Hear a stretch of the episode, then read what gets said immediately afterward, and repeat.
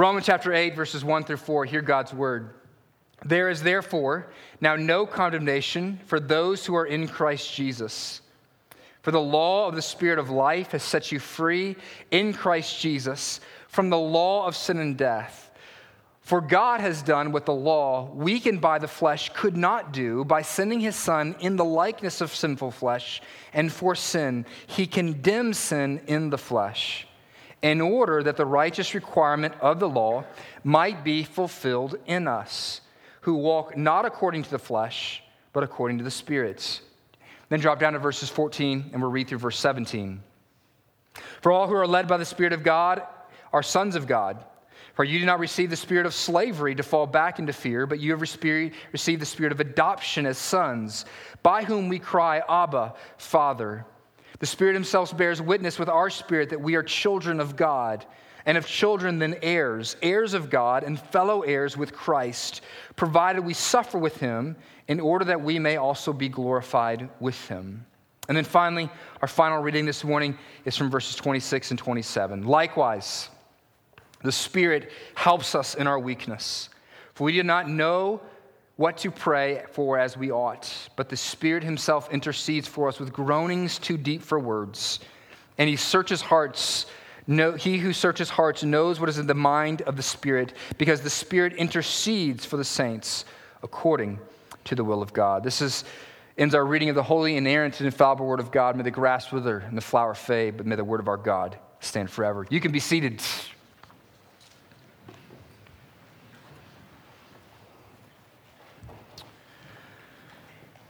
Before I get started, I just want to say thank you so much. Um, I, I, received more encouragements and words of affirmation and prayers this week um, following our financial update and some of the challenges that we're facing as a church. And I, in fact, I received so much encouragement, I'm just going to go ahead and do a financial report every single week. Um, I certainly have never received that much positive feedback from any of my sermons.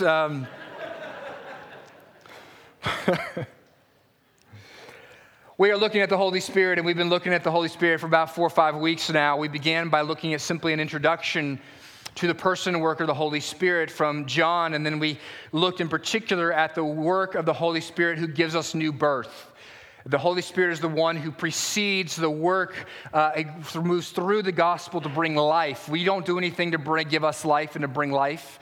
The Spirit gives us life. And we looked at that from John chapter 3 and then we looked at the relationship between Jesus and the Spirit and how the Spirit empowers Jesus' ministry and then shines a light on Jesus so that we can see Jesus as we ought.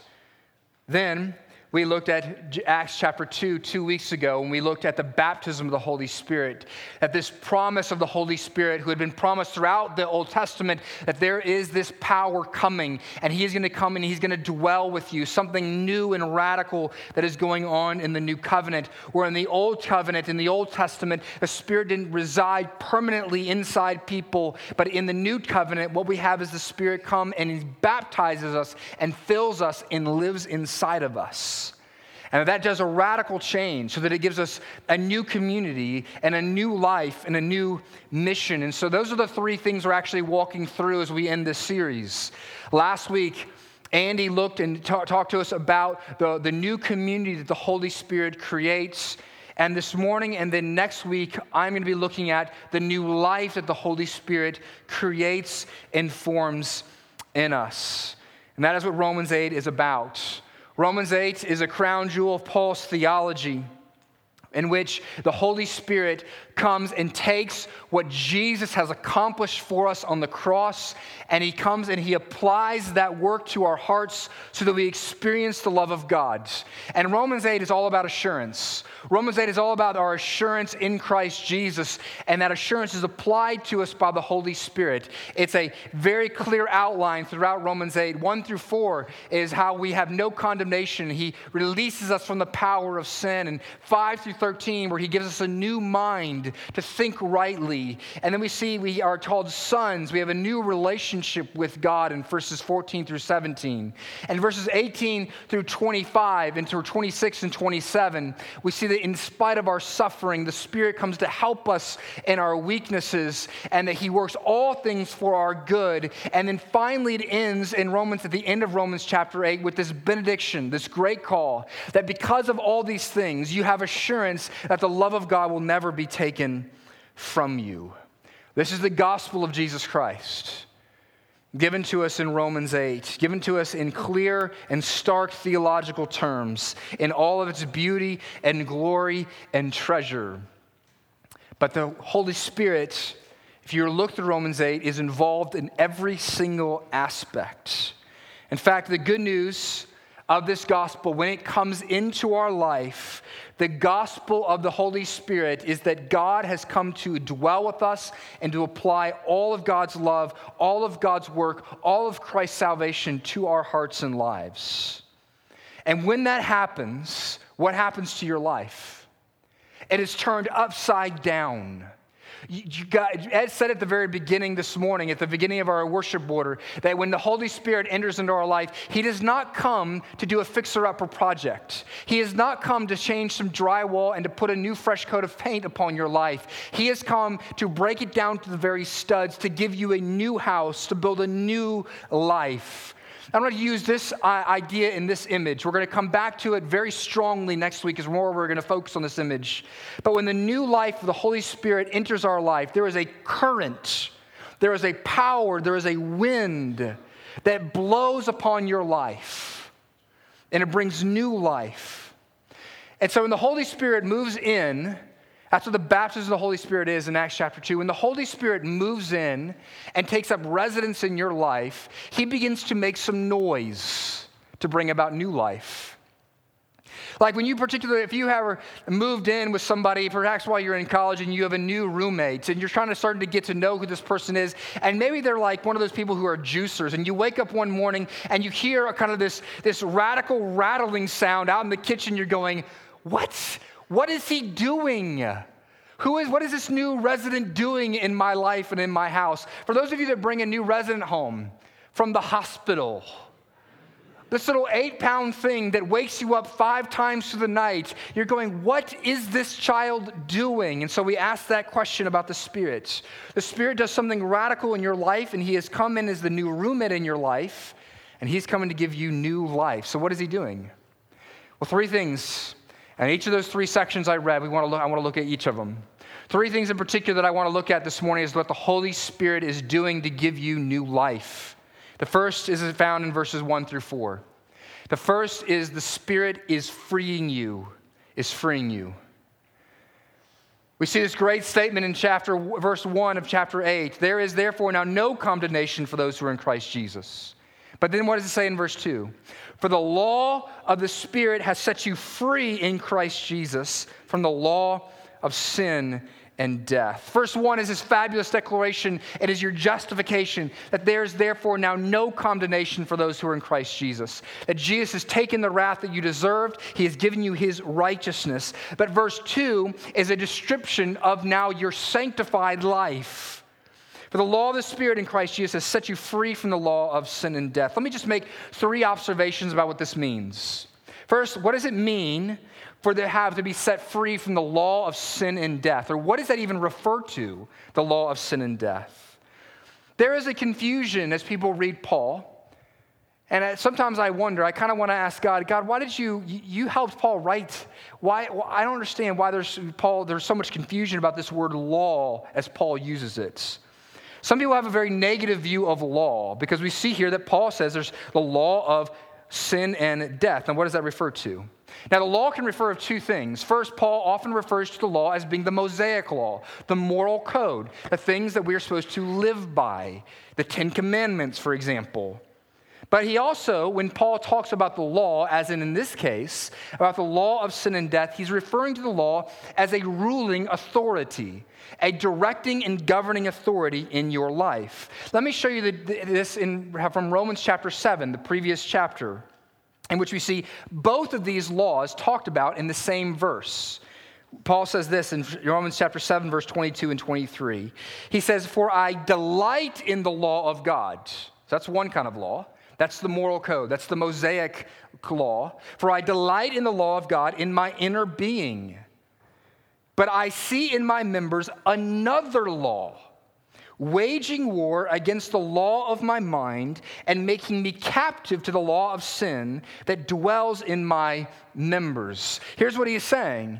He's saying that there is two laws going on, that even as he is seeking to keep God's law, follow the 10 commandments, obey God's law, there is another law, and this is a law that is a ruling authority that is at work in his life. It is called indwelling sin. And that sin is a ruling principle in his life that causes him havoc. And actually, that second law keeps him from being able to keep the first law. So we have two ways in which Paul talks about the law. What is the, which way is he talking about here? Well, the law of sin and death is referring to the law as being an authoritative governing principle and power in your life. That is a thing that rules you. The law of sin and death refers specifically to a principle and power, a governing authority that moves and directs your heart towards that which is evil and therefore leads to death. And later on in verses 13, I believe, in Romans chapter 8, it actually says, we didn't read this, but it actually says that before you come to know the Lord, before you're set free and regenerated by God's Spirit, you can't do anything but sin because of this ruling authority in your life. Now, that law, the law of sin and death, is counteracted in our conversion by the law of the Spirit of life. Now, what is that? What is the law of the Spirit of life? Well, it's, Paul's talking about in the same exact way. The law of the Spirit of life doesn't mean that there's a new, necessarily moral code that has come into your life. It's saying that there's now a new ruling authority. You see, what we're seeing in Romans chapter 8, verses 1 through 4, is that God in the gospel has given us an answer in Christ Jesus for sin's penalty. There is therefore now no condemnation. But we also see in the gospel that when he sends us his spirit, we don't just simply have an answer for sin's penalty, we also have an answer for sin's power in our life so that we are set free from the ruling power of sin in our life.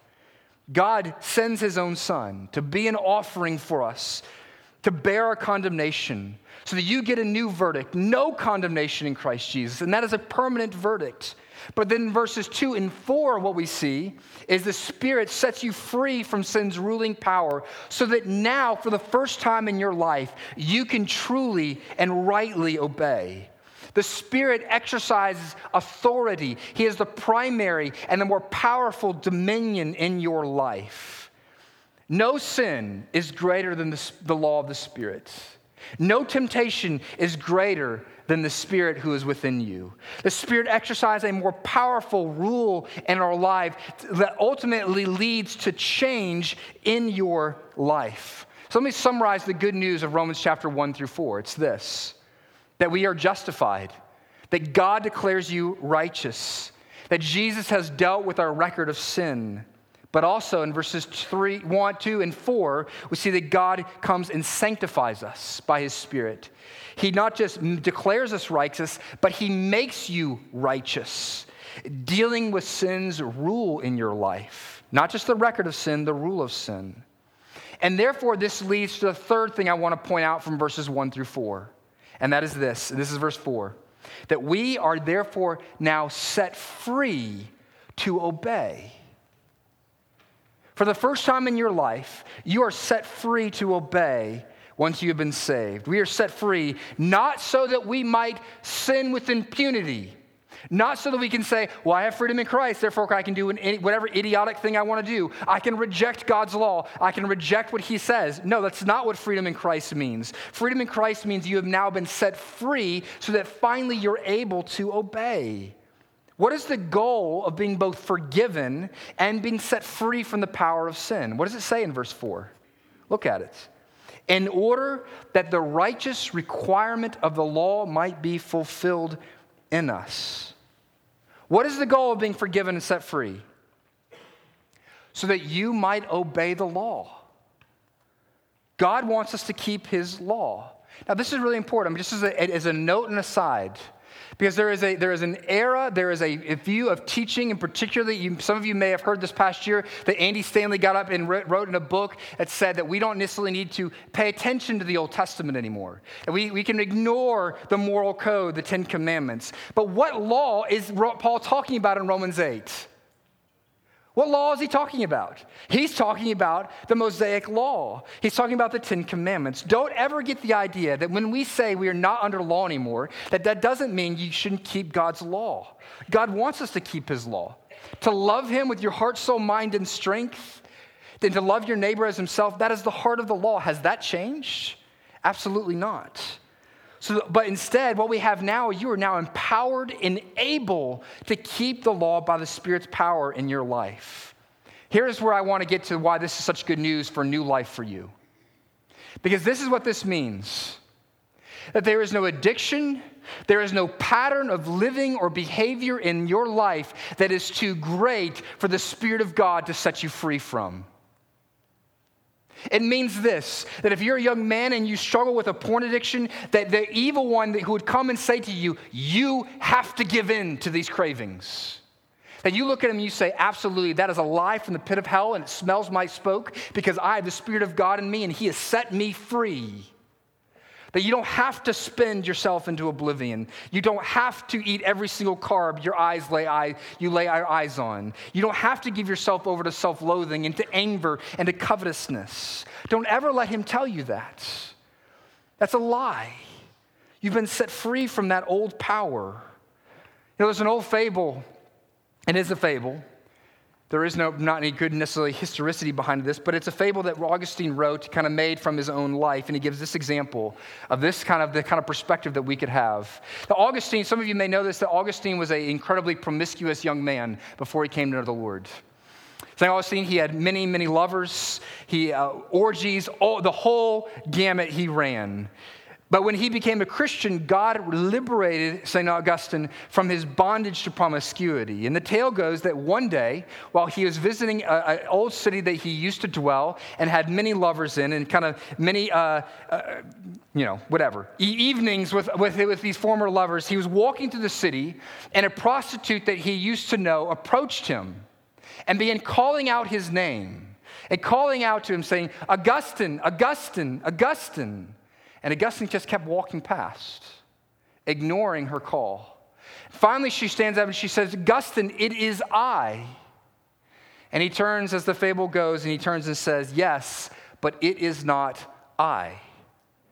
That there was a new life. That there was that, was, that former self, that old man, no longer ruled and reigned in Augustine's life. There was a new spirit within him, a new life that directed him.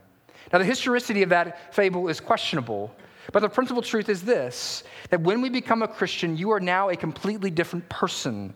We are changed and transformed because there is a new king in town, there is a new power at work within you.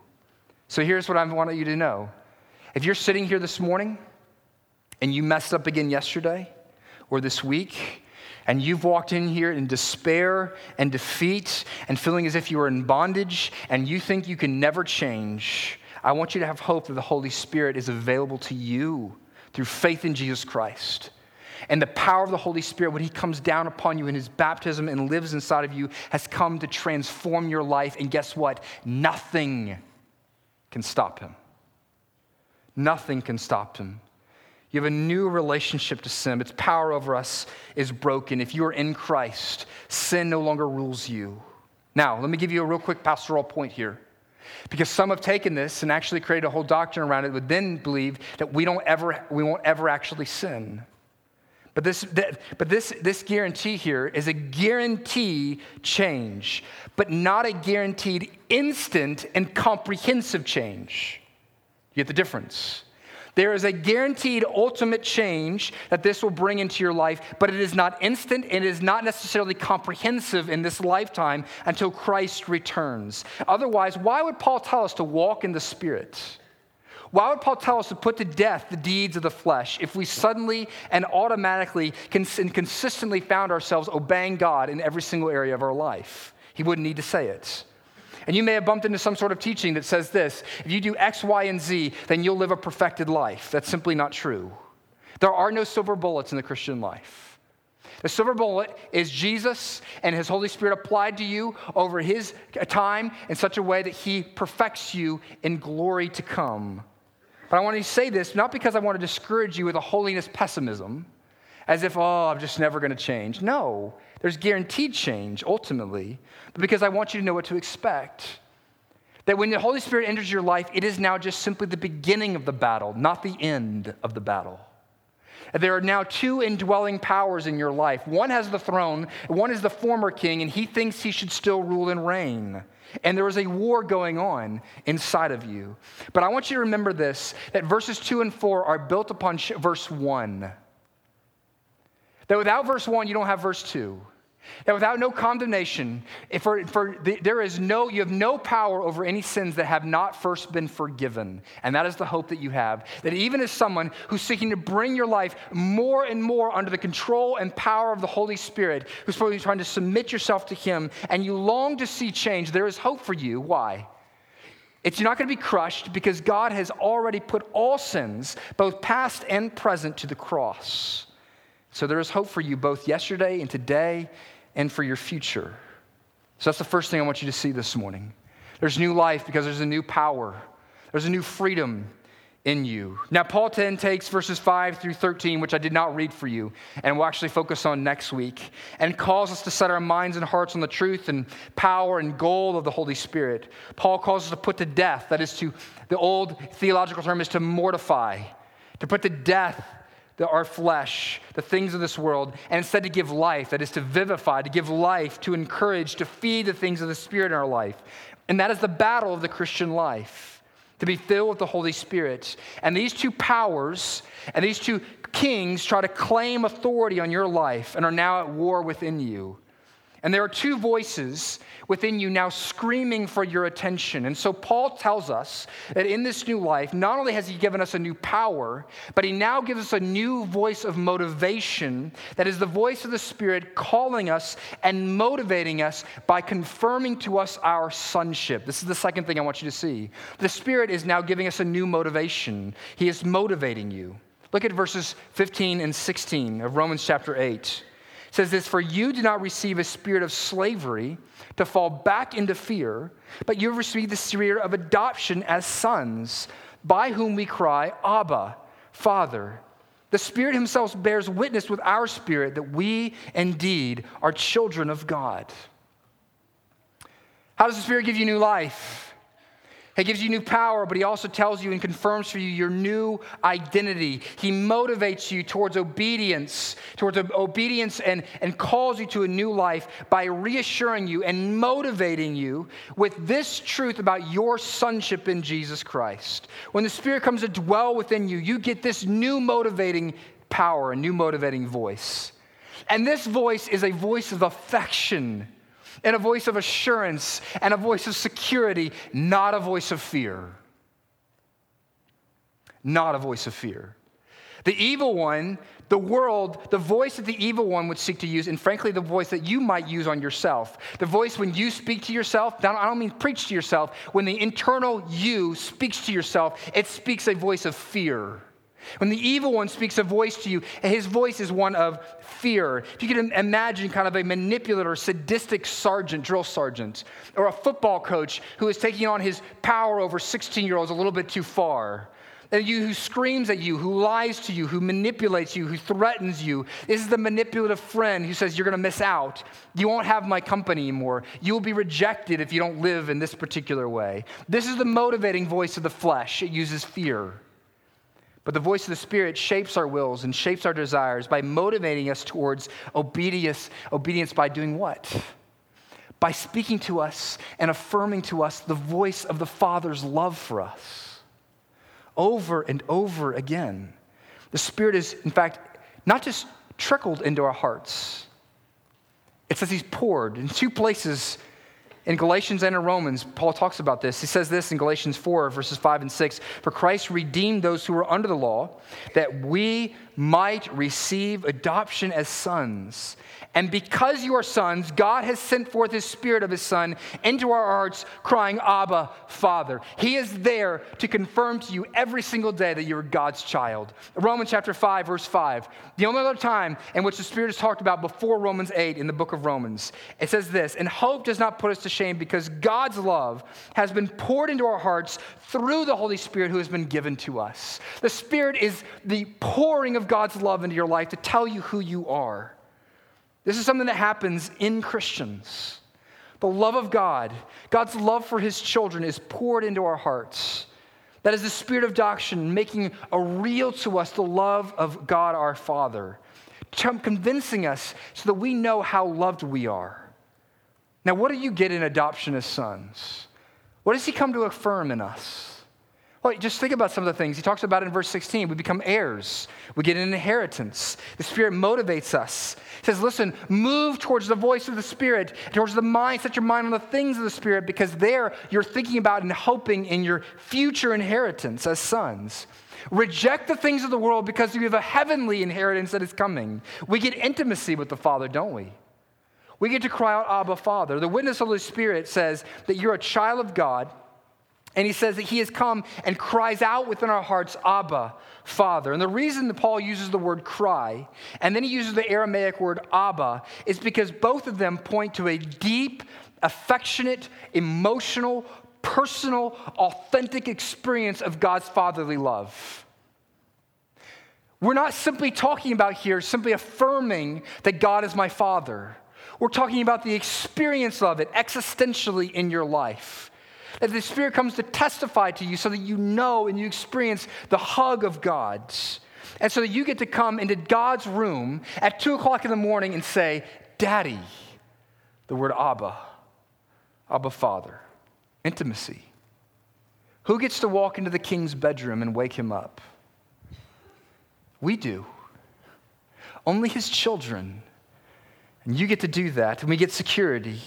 Our relationship with God is characterized by our security, that our relationship with Him is never at risk. You don't ever lose your standing as a child, it never goes away. And it's not based on your performance. Praise Jesus. There is nothing you can do that will ever cause God to love you any more or any less. Now, yes, there are times when He's more or less pleased with you, but His love for you never wavers. And the Spirit bears witness to our spirit. We saw this when we look back at, Roman, at John chapter 14. It says that Jesus says, I'm going to send to you an advocate, a helper, a counselor, a comforter. And what is he going to say? He is going to convince our hearts that we are forgiven, that we are accepted sons of God. The Spirit is given to us so that time and time again, the Spirit can remind you that you belong to God the Father. So, may I ask you this which voice are you listening to? Had a friend who had a daughter who got in a car wreck on her way to school, and it was her fault. She had done, she hadn't been paying attention, of course, was on her phone and ran into somebody. And she actually took a picture of her car wreck and posted it on Instagram. And one of her friends saw it at school, and she's like, Oh my goodness, are you insane? Isn't your dad gonna kill you for doing that? And she said, No, he already knows. My dad was the first one I called. I wanted him to know right away about what I'd done. Some of you may have seen this meme. It's a meme, but doesn't mean it's not true. The voice of fear says this I messed up. My dad is going to kill me. The voice of the Spirit says, I messed up. I need to call my dad. And that's what you have in Christ Jesus. That's what the Spirit pr- pursues you with that voice. That means that the Spirit is convincing and motivating you with this truth. So that when you're faced with sin, do I go this way or do I go this way? And the Spirit comes to you in that moment, He says, Listen, choose life. Set your mind on the things of life because you are the fa- you are choose the Father, run towards His love and affection, worship Him with your life. He is good, He is close, He will never leave you or forsake you. Choose His way, even if you don't perfectly obey Him. Guess what? He'll never leave you. And you go, oh man, that's the life I want to live. This is how your life gets radically transformed. Because the new affection that you're convinced of that God has for you and that your heart has for the Father. So, in the first half of Romans chapter 8, the Spirit deals with our sin. The fact that we need sin's power engaged in our life and removed, and we need a new power in our life, a freedom from the old, old way, and we need a new way. We also see he again gives us the voice, the motivation that we need to fight sin today and throughout our lives. But we also, there's two things that Romans 8 is trying to address not just our sin, but also addressing our suffering. So there's two things that we really struggle with in this life. And what we didn't read in Romans chapter 8, verses 18 through 25 is this section where Paul talks about this is the fact that we and all of creation are groaning in this sin saturated, broken world where suffering pervades every area of life. But the hope of the gospel, Paul says, is this. And the hope of the Christian faith is that this broken, corrupt, wrecked, and ruined world will be made new again that the groaning will cease and that Jesus will return and make all things new, and we will step into our inheritance with him in our new bodies, and we will reign with Christ for all of eternity. But we don't have that today, do we? That's not today, that's someday. And so we live, we must live with realistic expectations because we know that the truth of the world is fallen. And this is the playground of Satan, and that life is hard, and therefore we live in a state of groaning. But what has God provided for us in the state in our state of groaning? It says it in verses 25 or 26 and 27. God has given us his Holy Spirit to minister to us in our groanings. This is the last thing I want you to see. We get new life because the Spirit is interceding for you. Verse 26. Likewise, after talking about suffering, likewise, the Spirit helps us in our weakness. I got news for you. You're weak. And I don't just mean, I'm not simply talking about weak moments. I'm talking about like you live in a state of weakness. We are weak people. This includes you, our physical state, our emotional state, our anxiety, our worry, our fear, our doubt, our inabilities, our trials, our insecurities, our inadequacies. These are all weaknesses, and we carry them with us throughout life. And we are living in this life with a limp Living in a fallen world as a fallen person is too much for any of us. And so the Holy Spirit needs to give us some help. Can I get some help down here? And God says, Yeah. You know, one of the things that, that has been said about Christianity and religion in general is this is that Christianity or religion is simply a crutch for weak people. Well, here's the testimony of Scripture in regards to that statement. True. Guilty Guilty. It is true. We don't just need a crutch. We don't, they have underestimated it. We don't just need a crutch, we need a stretcher. By the way, everyone has a crutch that, to deal with their weaknesses. Everybody. There's always some way in which we try to compensate for the weaknesses or cope with a broken and fallen world. We compensate by trying, trying to hoard power, and we're always afraid of losing power. We cope by relying on people, but people let us down, don't they? We sometimes some cope with substances, anything, something to numb the sense of weakness and vulnerability we have in our life. But those substances never help us actually gain control in our life. Instead, all they do is end up controlling us. We are all weak, and we all have crutches. The question is which crush, which crutch do you have that won't crush you or shame you? And the crutch of the Holy Spirit the stretcher of the Holy Spirit, not only will He not crush you or shame you, but He comes to help you. He understands and knows your weaknesses, and He knows when you understands when you fail. The Holy Spirit comes to give care to you, so He comes to help you in your weakness. He comes alongside us and sustains us in our fears. He leads us even as we limp along. And Jesus says that the Spirit will live inside of us, and that Spirit inside of us will strengthen us. He'll calm our fears. He will lead us, and He will guide us. And what is the way it says that He will most profoundly help you? He'll pray for you. It says in verse 26 and 27 likewise the spirit helps us in our weakness for we do not know what to pray for as we ought but the Spirit Himself intercedes for us with groanings too deep for words, and He searches hearts. He who searches hearts knows what is the mind of the Spirit, because the Spirit intercedes for the saints according to the will of God. You ever experienced this? That in your suffering you have a hard time praying? I've been in rooms with people who are having that experience. In which the agonizing sound is simply there are no words. The grief and the groaning is too deep to have words. It comes out like this oh. And we don't know what to say. And we don't know how to pray. And we can't form a coherent thought because life has crushed us. And it's in that moment, guess what?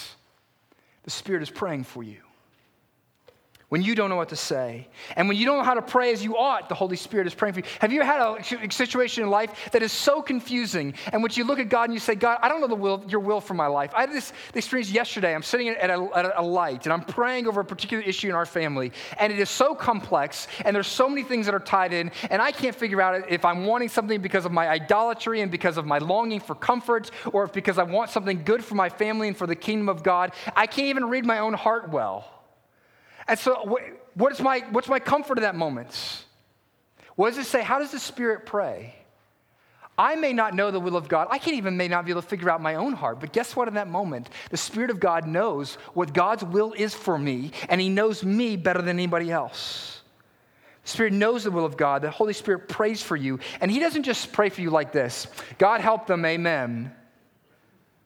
But he prays very specifically in light of God's perfect and good will for you. It really drives you, some of you crazy. I did this earlier on in this series where I read from John 3, 1 through 15, and I stopped before John 3, 16. I did it again today. I read through verses 8, 27. Andrew, 828, it's got some good stuff in there. And the Spirit prays for our good. In other words, the Holy Spirit groans and cries out to the Father on your behalf.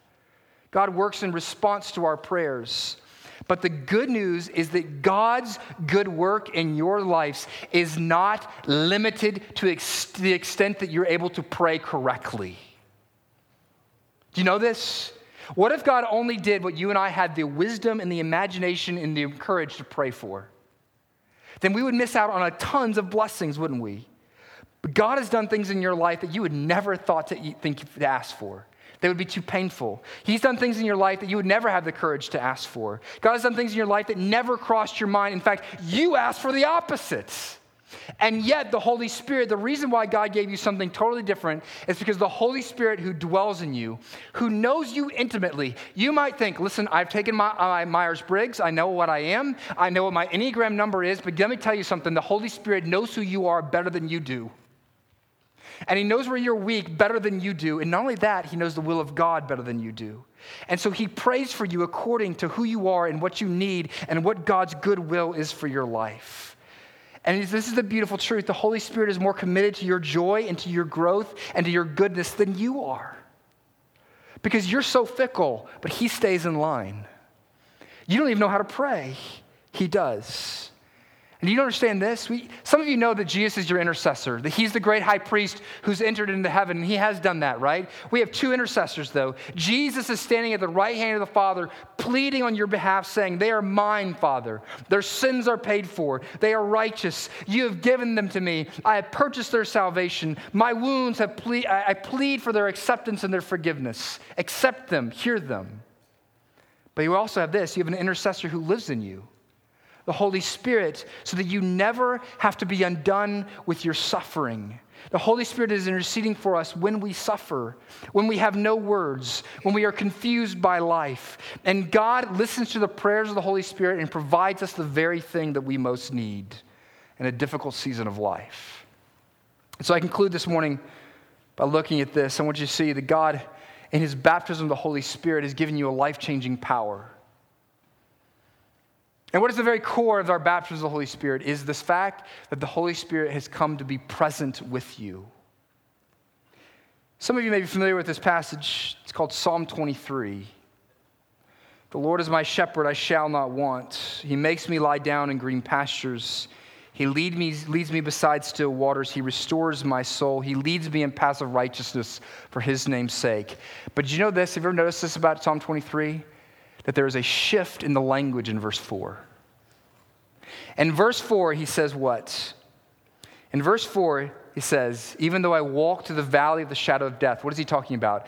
Even though I walk through a season of suffering, I will fear no evil, for what?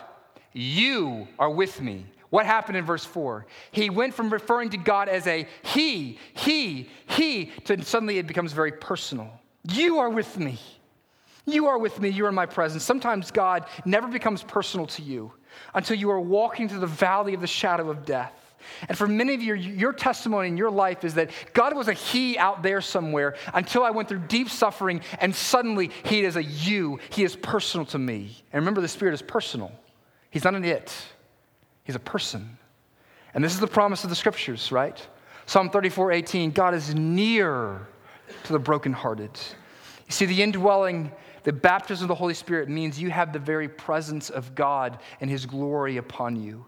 And He comes to be with you in your suffering and to fight with you in your sin. Let me close with this. When your kids, when your kids come into your room at 2 a.m. and they're scared, this happens a lot in my household. You have a couple options, don't you? Some of you have done this. You can yell at your kid, right? You, you can be like, go back to bed. We have a book that we read a lot of times in our house. It's called back, Get Back to Bed, Ed, in which the parents just yell at the kid, Back to bed, Ed. You can do that. What are you using? You're saying, listen, you're scared of your bad dream? Well, let me, let me tell you something. I can give you something to be afraid of. you can use a greater fear. Or you can rationalize with them, right? That's always effective at two in the morning. Listen, honey, we have ADT, we have SimpliSafe, daddy's got a gun, it's all okay. We have state of the art locks. You can try to address the rationality of their fears. Monsters don't exist. That was made up in the movies. You can give them a pep talk, right? That's always helpful. Listen, I need you to, you, you're gonna have to be courageous. This is about boldness. Two in the morning.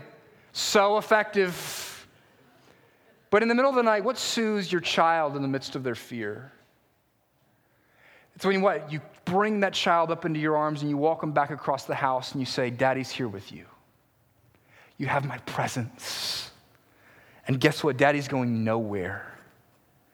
And when you experience the presence of God and His Spirit, you don't just get to go back to sleep, it changes your entire life. It's the good news of the Spirit. Let's pray.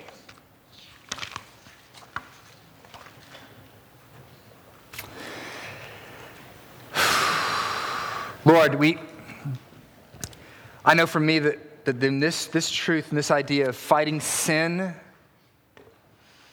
and seeking life change by preaching to myself these truths, I took it on and I, as just kind of a mantra like a voodoo mantra I can say over my life in the, in the midst of immediate temptation. And Lord, that, that is nice to remember. But Lord, just as with my children, to the degree that I look at my kids who are thinking about obeying, saying, Your dad loves you, will you please obey? The degree that that is compelling to them is the degree that they have been convinced of their father's love for them. And so, Lord, we need more than mantras we repeat to ourselves in a moment of temptation. We need you to come convince our hearts that you love us and that you want good things for us. And that we, despite our weakness, that you have empowered us by your Spirit and that you're here to help us. And that when we don't know how to pray, you're there interceding for us And that we have your very presence. Convince us of that truth, Lord, so that we might be prepared and able to face whatever temptation, to seek with gusto a change of life that gives glory and honor to you and that radically changes our lives and the lives of everyone around us. Oh, gracious God, would you come and press that truth upon us? We ask in the precious name of your Son, Jesus. Amen.